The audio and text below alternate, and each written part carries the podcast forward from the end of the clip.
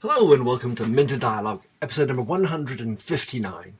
This interview is with Delphine Musso, VP Markets at the fashion online retailer Zalando. Dealing with the complications and localization in 15 European countries, Zalando is a standout German success story, having turned profitable last year on sales of over 2 billion euros. In this podcast, we discuss several of the localization challenges, including payment, customer care, product offer, and communication. It's a fascinating approach.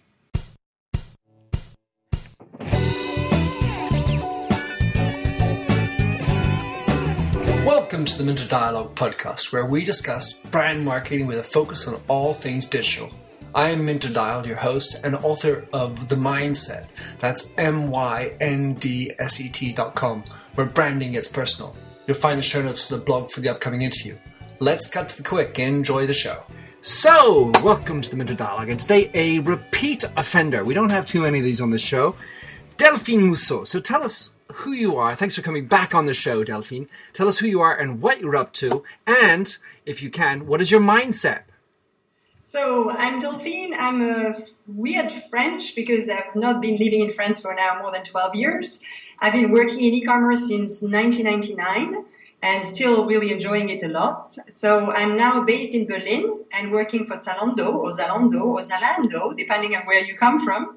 And uh, I'm in charge of the market, so really leading our matrix organization from the country perspective.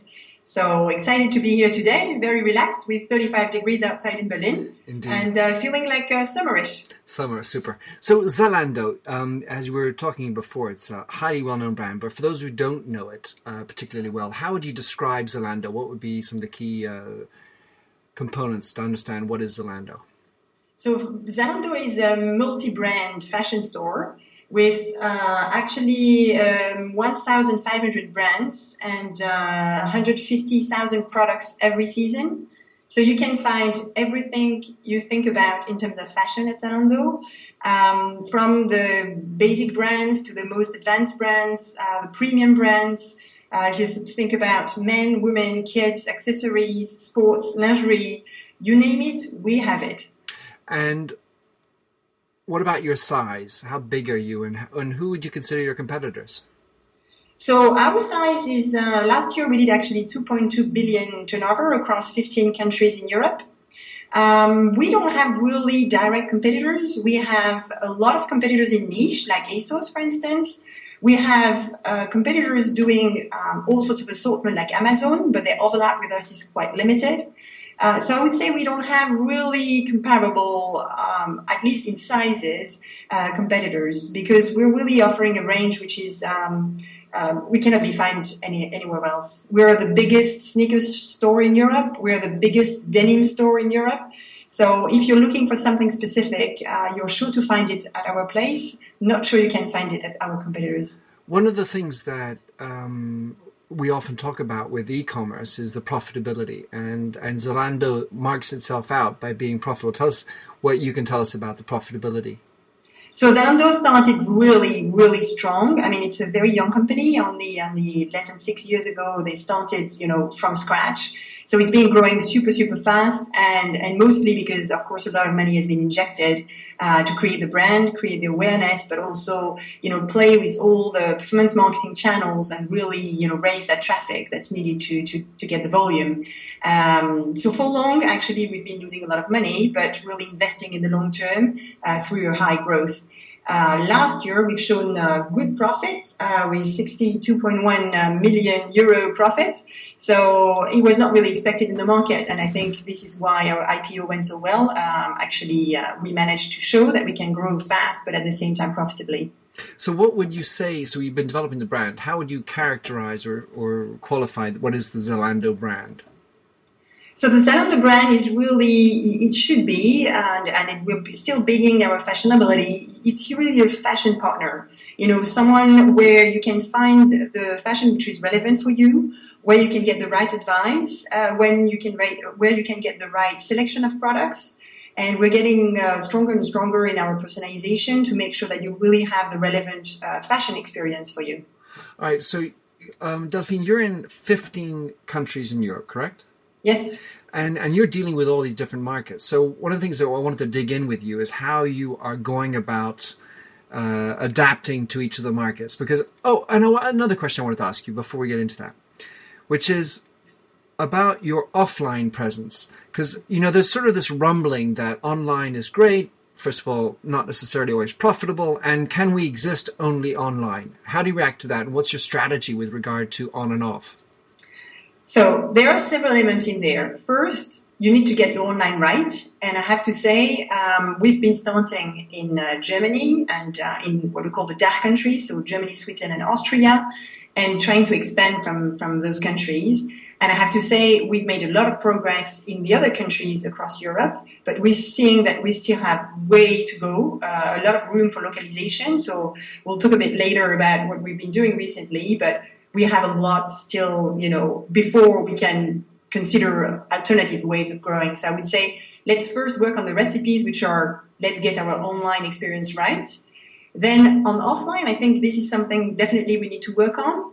We are doing pop-up stores. We are doing collaboration with fashion weeks here and there in different cities. Um, in Europe, the next one being the Stockholm Fashion Week at the end of August. Mm-hmm. Um, we try to be really present and visible locally going to the offline store and, and trying to have a shopping experience offline is still not yet defined. It's something that we still have in mind, but I think it's premature at the moment because we've got so much more to do just to, to, to make the, the experience online as good as it can be. Yeah, surely. Well, it's, it's an interesting thing because, you, you know, we, we live with a screen in between us. You and I are Skyping and, and, and it, it's a very human experience, right, as we speak and you know, the, of course, nothing's going to replace the old handshake. At the same time, you know, you do need to get into people's minds, and and so the communication efforts and television or you know, old-fashioned newspapers almost can still be ways to get into people's minds, which you know is considered as offline. And then there's you know making the experience more interesting, getting into the people's minds, the opinion leaders, and so it's it's such an interesting challenge to move from an e-commerce only online into that other space that's typically occupied by the typical offline players? No, I think um, to keep the communication going, uh, definitely we're working on having more and more touch points. I think at the beginning, Zalando was very much focusing on the TV campaign. I think it was one of the first e-commerce player really using TV heavily. We had this cream advertising, um, you know, that somehow could be uh, the, the German humor was not always fitting all the markets, but really very shouting really loud. And I think it really helped the brand awareness at the beginning of our journey. Now we're really trying to get more touch points. So we are doing out of home campaigns. We're doing print campaigns. We're doing events. We're doing all sorts of things to make sure that we can have several contacts with our customers. When you talk about having a, um, a closer relationship, we're trying new stuff, which are working quite well. For instance, we've launched recently in Germany our Zalon, which is basically a contact with, um, fashion advisor. So you're in contact with one person in particular who's going to put together an outfit for you. Uh, with you know head to toe and sending it uh, to you, and then you can try it on and, and, keep what you like. So this is a kind of way you can have this kind of personal contact and really be close in the fashion. Uh, with this fashion advice, basically. And so Zalando is based in Germany, and the you know some huge portion of your business is presumably German. I don't know exactly what you know what it represents for the total, but one of the things you and I were talking about, we're going to get into, is is the idea of the sort of central office, managing, directing, controlling, and you know the countries must obey. Let's talk about some American companies that are very much command and control, you know, from central office. Let's call Apple, you know, not to mention others. You guys are, are in the process. You have a very strong German market. You have some very German-speaking companies, as you were just uh, countries and and so you're developing the other countries. Talk talk us through your strategy of trying to evolve from a sort of a command and control into a more localized approach. Yeah. So I think at the beginning, basically the idea was to take uh, the German USP, which is free shipping, free return, and also this payment and invoice, and uh, and basically spread it. So just go and conquer the different markets in Europe. It worked out well in some countries like Switzerland, which is very close. Um, somehow as good also in the Netherlands, but in other countries it was not really working as good. So very quickly we realized we need to have a local twist to whatever we do. So we had basically dedicated um, market people in each of the functions. Last year, we've reorganized and went into a matrix organization. So basically, we have all the people dealing with one country sitting together here in Berlin. It's very easy for me managing Europe. I can go downstairs on the ground floor to talk to France or Netherlands or to the second floor to talk to the Nordics. But it really creates this idea that we have um, really a local strategy and then each function is contributing to the success of that local strategy and, and really brings um, this, this understanding, this local understanding. So, of course, we're recruiting a lot of local people to work here in Berlin uh, to address those uh, local topics. All right. So, what? How much offices are there in each of the countries? I mean, to what ex- what does Zalando in Italy look like as opposed to you know uh, the Italian team in Germany in Berlin? So everything is based in Berlin. Uh, we have a buying office in Paris because we have a lot of specific uh, French brands. So we've, we've um, at some point opened different offices. The one in Paris is the one which is uh, still there because it really makes sense to have a presence locally. Everything else is done uh, out of Berlin. And when you hire people for uh, Italy, do you have to have an Italian? Depending on the functions, I would say if it's a commercial planner, it doesn't really matter. Uh, though we have a lot of applicants from Southern Europe because, of course, you know, uh, unemployment rate is a bit higher. so indeed. Yes. But, um, but indeed, uh, we try to have locals as much as possible. All right. In, in the realm of problems that e-commerce has, one of them was profitability that are problems like you know myths that we have about it. So one of them is this challenge of, of being profitable. Another one is a trust and and the trustworthiness of your of the of the brand you're buying from you know trusting in general marketers. One of those areas of trust is in the payment area. And so i was going to talk us through how you've had to you know deal with the payment component country by country in different ways so it's, extremely important. I think the trust comes from from the experience, um, and you need to have a perfect experience. And a perfect experience means something very different per country. So it's true that you know paying later is the best way to get the trust. so the payment on invoice, which is uh, the preferred payment methods in in uh, most of the DACH countries, is helping a lot because of course as a new customer, basically uh, you don't take any risk.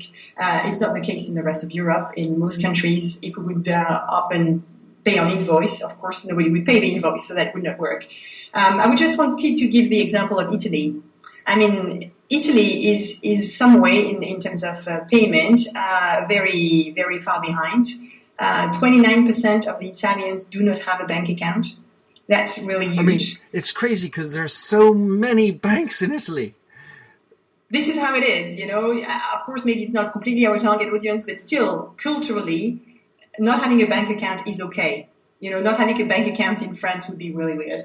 Yeah. And um, so we've we've moved to uh, offering cash and delivery in Italy uh, more than two years ago, and the impact has been tremendous. I mean, it's it's uh, more than half our payments are done through cash and delivery. So, does that, so that it mean creates a different kind of relationship. People really have to give the money to uh, the carrier and most of the time, they actually know the carrier. You know, they know their postman, and they give their money to their postman. And it's this kind of way that you can create this trust. And so, I mean, I want to just unpack one portion of that, which is the choice of your carrier.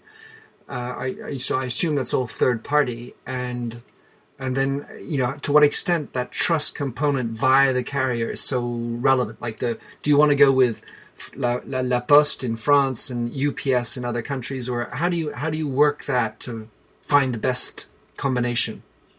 Most of the time, the local national carrier has got you know the historical relationship and this trust, so we tend to go for the local carriers. But we have learned in um, in different countries that it would make sense sometimes to go for the bit more expensive carrier and have the better relationship. So wherever we've got the choice, we really uh, have been uh, very cautious in choosing. What we see in the development for the future is that we need to have more options. And uh, even though we've got free shipping for the the basic options, we're adding new carrier services so we've added, uh, added Express last year, so people can pay extra to, to get uh, their shipment faster. We're going to add um, extra uh, options. So for instance, in Switzerland, uh, since January, we're shipping uh, a sort of a form of Express. So basically your, your um, order is batch uh, prior in the warehouse. And then it's shipped in the evening and then um, given to the carrier during the night go through customs, and then you get it delivered in the evening. So people who are working, they love this um, actually express because it's It's one to one and a half days later, but you get it specifically in the evening after six o'clock. So it's a very practical product for people, and it's the adoption rate has been really, really high. Welcome, change agents, to your go to place for stories that ignite your spirit, fuel your purpose, and connect us all. We believe in the incredible power of the human spirit, its boundless resilience, and the inspiration it brings to our lives. On the Driving Change podcast, we'll journey together through the extraordinary yet very relatable experiences of some of the most amazing people on earth. Our mission? That through these stories, we might just spark change within you and awaken a newfound motivation to harness your unique gifts to make a real difference in the world. So get ready to be inspired and join us on this incredible adventure. You can find the Driving Change podcast on Apple Podcasts, Spotify, iHeartRadio, or wherever you love listening to your favorite podcasts. Drones? I cannot give you any numbers. No, no, no, no, drones, drones. Uh, drones, sorry. Uh, drones could be an option. The question is, uh, you know, how do you deal with fraud and people stealing the parcels and things? So Right, or shooting down the local thing, if, right? if the drones is able to come back with a signature on receipt, then uh, I'm fine with drones.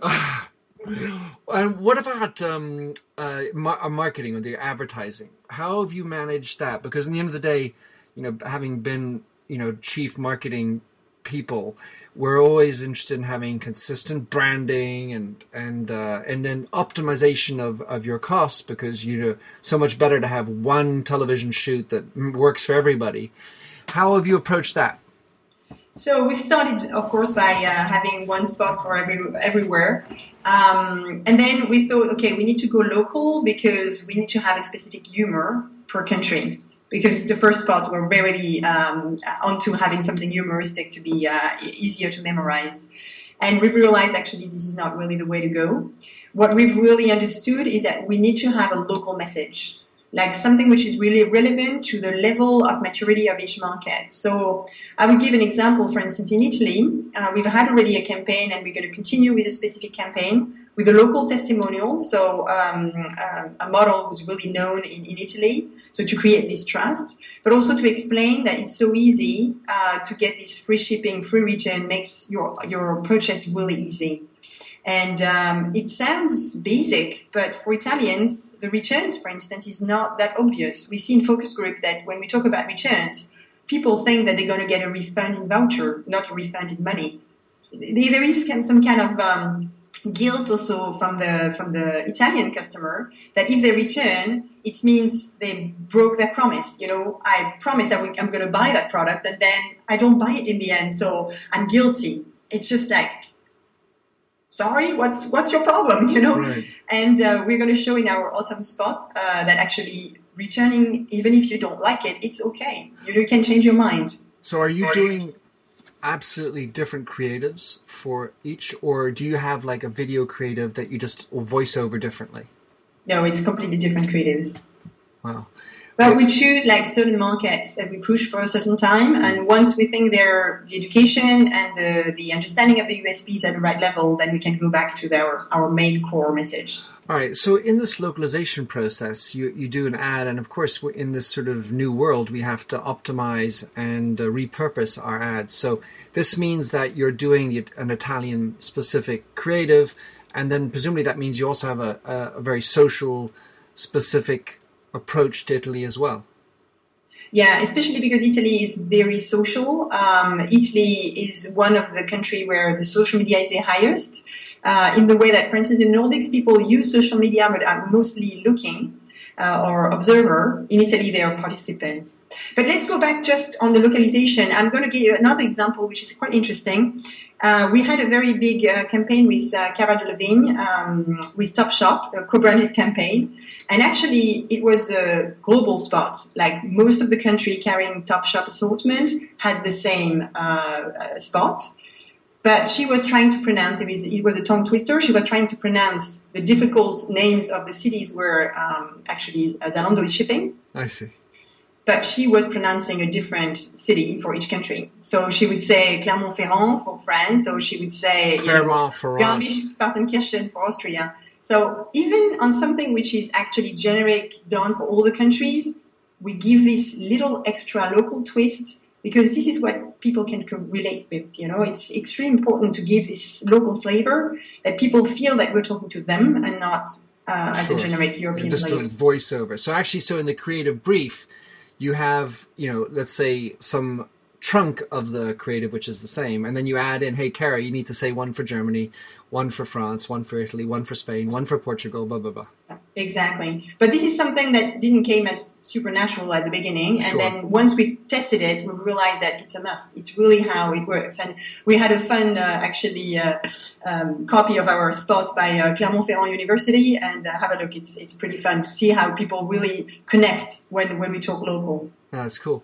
All right, and another thing um, that, of course, is so important if you take the Amazon example is uh, customer care, and and I think customer care by itself is a is a, an important topic because typically, let's say most companies or a lot of companies, even though it has the word customer in it, they somehow for some reason don't really give it as much value. They like to outsource it.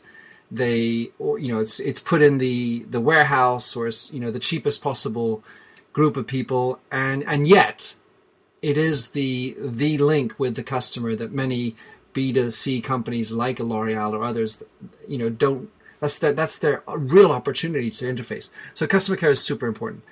What is your approach to customer care? And and, and by the way, I would love to know: Do you benchmark against who do you benchmark against in order to establish you know the strength of your customer care? So customer care is definitely extremely important. Uh, we've been focusing since the beginning of the year into the, the NPS, really the, the satisfaction of our customers. And uh, it's true that in the past it was not the main center of attention because we were looking for growth and not uh, we couldn't really afford to have a perfect customer care. So we've really made good progress. Um, talking about localization, a funny example is that, for instance, for Switzerland, which is quite a big country for us, we used to have German speakers from Germany, of course, out of Berlin, it's much, so much easier. And at some point, we decided to move to uh, Swiss German, and the satisfaction of our customer increased by double digits. So it's interesting to, even in those small details, that uh, this feel for local is, extremely important. What we've done recently, we have rolled out uh, chat um, for customer care. So we see a very good result on chat. So we're really moving from uh, customer care with being a must do into customer care being really a way to create uh, satisfaction with our customers. So definitely an area where we're investing quite a lot. So that that ultimately that's quite complicated because that means that you know if you have the Austrian telephone calls coming in or the the Swiss uh, German company calls coming in you you have to manage the flow as opposed to having you know Germans for everybody, yeah. and that so that's more expensive. Yeah, well, the good thing is that we're getting so big that we can afford to have this complexity. Um, I'm happy I'm not head of customer care because it's still complex, but uh, but it's manageable. And uh, basically, we, we have the critical size to be able to do it. Um, most of the tools are getting more and more sophisticated from a customer care point of view because customer wants to be reached where they are. Um, the same way you want to interact on Facebook with the company you want to interact with for your problem on Facebook. So you were talking about uh, who do we compare uh, with? I think it depends on countries in Europe. I would say the countries which are more advanced in customer care are the Netherlands. Uh, for the Dutch, um, breaking the promise is a big, big issue. Yeah. Trust is really based on, on, you know, keeping the promise. So whenever something goes wrong, you better make sure that you talk about it, you address the problem. And I think um, two examples are really good. Um, KLM is amazing. Uh, KLM, if you take a flight, tells you during, you know, when you enter as a first message, will answer any of your questions uh, on social media within the hour, and um, and they're really uh, keeping the promise. Another company in the Netherlands interesting is also Coolblue, which has been growing on uh, electronics only and um, white goods, and uh, basically grown from nothing to something quite big, focused on customer care. So those are the kind of example we look at. I don't think this is a benchmark for everywhere in Europe because um, not everyone has got the same expectations, but this is really uh, where we think we should be going uh, long term. That's super interesting. And uh, what I, I just kind of think about you know, because you and I multilingual, living in Europe. I was just thinking, so do you have customer care for Strasbourg as opposed to Lille? Not yet, but uh, Marseille maybe one day. yeah, exactly. Or you know, Belgian French versus French French. Yeah, we've got Belgian French. You do, yeah, as opposed do. to French French. not all agents, but we tend to try and make sure that we've got Belgian agent when possible. And uh, so, is your customer care in house? Not all, but a big part is. Yeah. Yeah, and so the other thing with this with customer care is the is the amount of information you have to feed them. You know, I've been in a few other organizations where you, you're dealing with 1,500 brands, 150,000 products, and having to keep them aware of what's going on all the time in Belgian French and French French and so on and so forth. How do you manage that? So I think um, we just managed through really having high expectations. Uh, we've really put high expectation in terms of first contact resolution. So if you want to meet those targets, you need to be aware of what's going on. So we've got um, an information person in each team grabbing all the information related to that market. So we've got a lot of information circulating in between the market and uh, the customer care of that market to make sure that they know what kind of promotions going on, what kind of voucher is used, um, what kind of specific action on the app is going on. So um, it, there's a big, big flow of information. Mm, it seems so important. All right, the last area I wanted to talk about was uh, product pers- or product because you have so many products. You know, is it one for all? How much are you? you know, culling and, and swapping and changing the offer per country? And how do you manage that? Because that's that's sort of a, a logistical nightmare. Yeah. So for now, I think uh, I would say we're really best in class in shopping experience. So everything which linked to um, putting things in your basket, uh, payment, shipping, returns, refund. I would say on fashion experience, we still have way to go, and I hope this is where I can bring a, a bit more value. Um, I would say we have a very good local assortment, not yet perfect, but I would say in each market we've got the key brands which make sense for that market. And basically, we're very good at uh, giving you a personalized view based on what you've been browsing before. So recommendation engine and things are very sophisticated, so you can get a good glance of what you need. So if you like one product, and you want something at a slightly different price and different color, you can look at the recommendation on the page and it works really, really well. Um, however, we aim at being even more personalized. So for instance, we've launched now um, partnership with Amaze, which is an app, uh, sort of a Tinder for fashion. So um, this is the kind of way that we should collect more information to help uh, you have a personalized experience. So basically the products you see on Amaze are the Zalando products maybe some more around, but mostly own products, and, and basically you like, don't like, and then you go deeper in the offer. Because the problem is that having so many products, people can get lost, and this is not what we want. So we want really to guide them in looking at what is relevant for them. Mm-hmm. So one of the things I noticed, uh, you have luxury, uh, one of your tabs on Zalando. And I was just interesting, interested to figure out how you determine luxury. Is there is there um, is it an argument? You know, do some sort of say I want to be in luxury amongst the brands? Yeah, somehow yes. I mean, some brands really position them in premium. Some brands want to have double exposure in the main catalog and in premium. The ones who are, at, I would say, at the sweet spot. Some brands really don't want to be mixed up, even though some of their um, articles are at a decent price point that would be in the main catalog. So it's a bit of a discussion, ongoing discussion. What's most important that people looking for premium are not disappointing disappointed. So they need to find what they're looking for. So if, if they get their only cheaper stuff, they would not be you know pleased. So we need to make sure that it's really what people are looking for. All right. So in in this sort of area of localization, you got all these customers that are in these 15 markets and and as we know email remains a, an important part i'm sure you can maybe tell us a little bit about that but how do you manage uh, to have a mass customization. I mean, because that's sort of where a lot of these e-commerce sites are having to go to. You have the the, the recommendations that are personalized, presumably. You know, what what talk us through how, your approach to trying to create a less you know monolithic company into uh, you know something that feels like oh this is from Minter. Yeah, we're moving on step by step. I cannot tell all the plans because they're going to be executed in the coming 12 months, but I would say we've, we've got an, an, approach similar to a, a, department store. You know, uh, it depends on the shop floor and on the corner. And basically, um, when you go into a Galerie Lafayette or um, House of Frasers, you see different groupings of, of, brands, and this is somehow the kind of feeling that we need to reproduce uh, on site. Uh, we collect a lot of information on your behavior, so we've got the data. Now we need to work it out to make it really work as precisely as possible for you. I think what is really interesting is that uh, we're less on the newsletter but more on the app and people interact more and more. And uh, we've got ways to interact. For instance, we have our product feed. So at the bottom of the page, you have a lot of products, and you can say, "I like them" or "I don't like them." I can like that brand or not like that brand, and that helps really basically learning uh, what is relevant for you. So the same way as you discuss with the sales rep when you enter in the store and say, "I don't like it." You can also interact with Zalando and say, I don't like it. So we can, you know, show you products which are more relevant for you as you interact with us. So it's, it's keeping this conversation going, and uh, we're going to get more and more efficient at it. Give me an idea of, of mobile as opposed to uh, desktop. How where are you in, in terms of uh, business? Can you give me some stats? Yeah, of course. We've got more than half of our traffic going to mobile already, and it's growing a lot. And um, we really think that we need to be mobile first, and we're developing most of our new, uh, all our new developments uh, first on mobile the last area, the last question, Delphine, is about uh, tr- within the trust category. Mm-hmm. So we've talked about the payment component, the logistics component, and then there's this notion of uh, transparency. Where what is your position with regard to transparency, and you know how much can are different markets tolerating lack of transparency or opacity?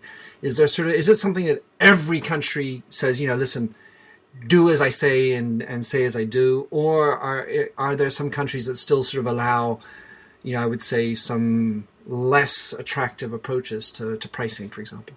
Um, I think you know uh, the consumer is a bit schizophrenic. Uh, he wants to have something very personalized, but not necessarily want to give the information. Right. So it's like going to the doctor and saying, you know, I don't want to address, but tell me what's my problem. It, it just doesn't work.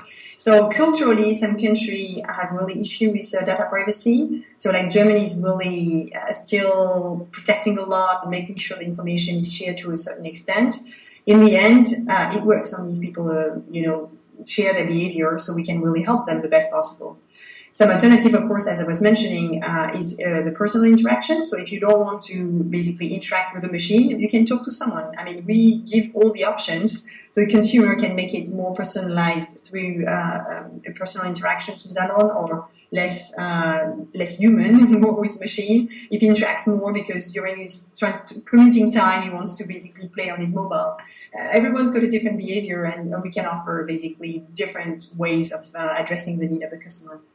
All right, Delphine, our time is up. I, I, really appreciate your time, so I don't want to grab you for any longer and take advantage of you. There's a, a friend over in, in the States who says, Well, would you have a shameless plug that you want to give to us?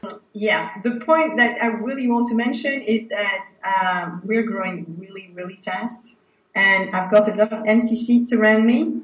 So that would be really, really nice if people would look at jobs.zalando.de uh, to to uh, to get those interesting positions we have opened and uh, and apply. Does that include um, you know people moving? I mean, does that you have to get people try, yeah, expatriating or impatriating? I guess. Coding is fantastic. So come there. You've a, got the, the creativity of, uh, of Europe, the dynamism, the good spirit, low tax, I mean, and good weather. What can you what can you expect more? It's a great culture too. So, um, Delphine, what's the best way someone can reach you or follow what you're up to in terms of social or whatever you'd like? Um, you can follow us on Facebook, Twitter, go to the website, but mostly download the app. All right, we'll do. We'll put all that into the show notes. Delphine, thanks for coming on the show. Danke sehr schön. Thank you so much. Thanks for having listened to this recording of the Minter Dialogue Show. You'll find the show notes on themyndset.com. That's mindset with a Y, where you can also sign up for my weekly newsletter at forward slash subscribe. If you like the show, please do rate it in iTunes. That really makes my day. Happy trails and enjoy Josh Sachs's Painted Fingers. Oh, fill me with all your colors any different way to rid me of the gray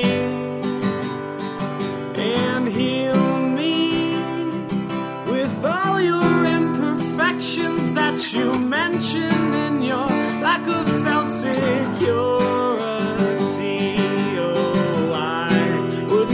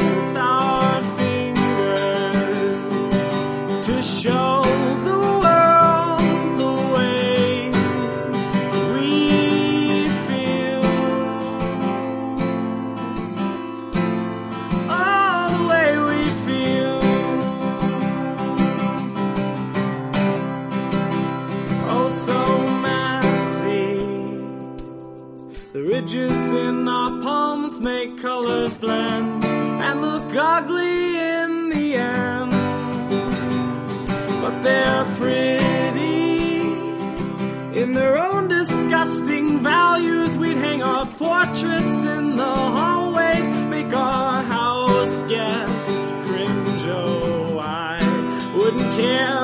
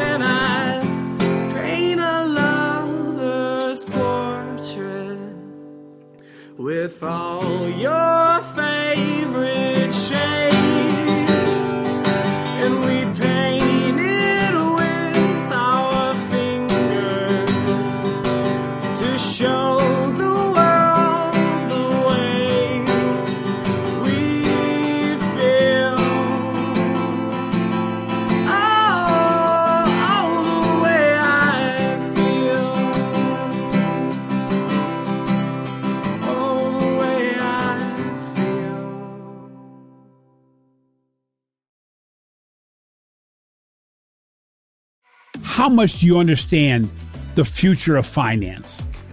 I'm Jim Marous, a top 10 banking influencer and host of the podcast Banking Transformed, where we dive deeply into the rapidly evolving world of banking and financial technology.